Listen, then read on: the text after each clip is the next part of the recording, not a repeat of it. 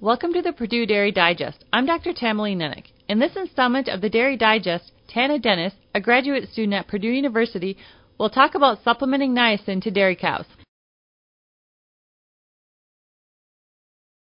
B complex vitamins are important for energy metabolism in dairy cattle. It is well known that B vitamins are both utilized and synthesized by rumen bacteria, so supplementation strategies should take rumen disappearance into account.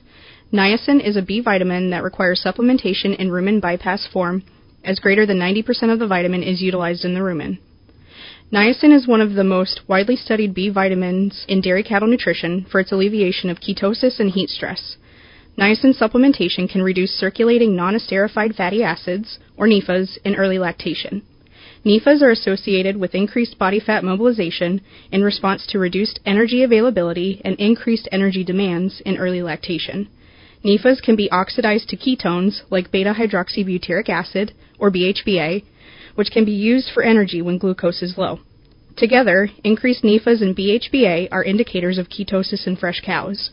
On the other hand, milk fat percentages have been shown to decline when niacin is supplemented in early lactation, as less body fat is mobilized for use in milk fat synthesis. Under heat stress conditions, supplementing lactating cows with niacin has shown reductions in core body temperatures and increases in evaporative heat loss, mostly due to increased water intake and sweating.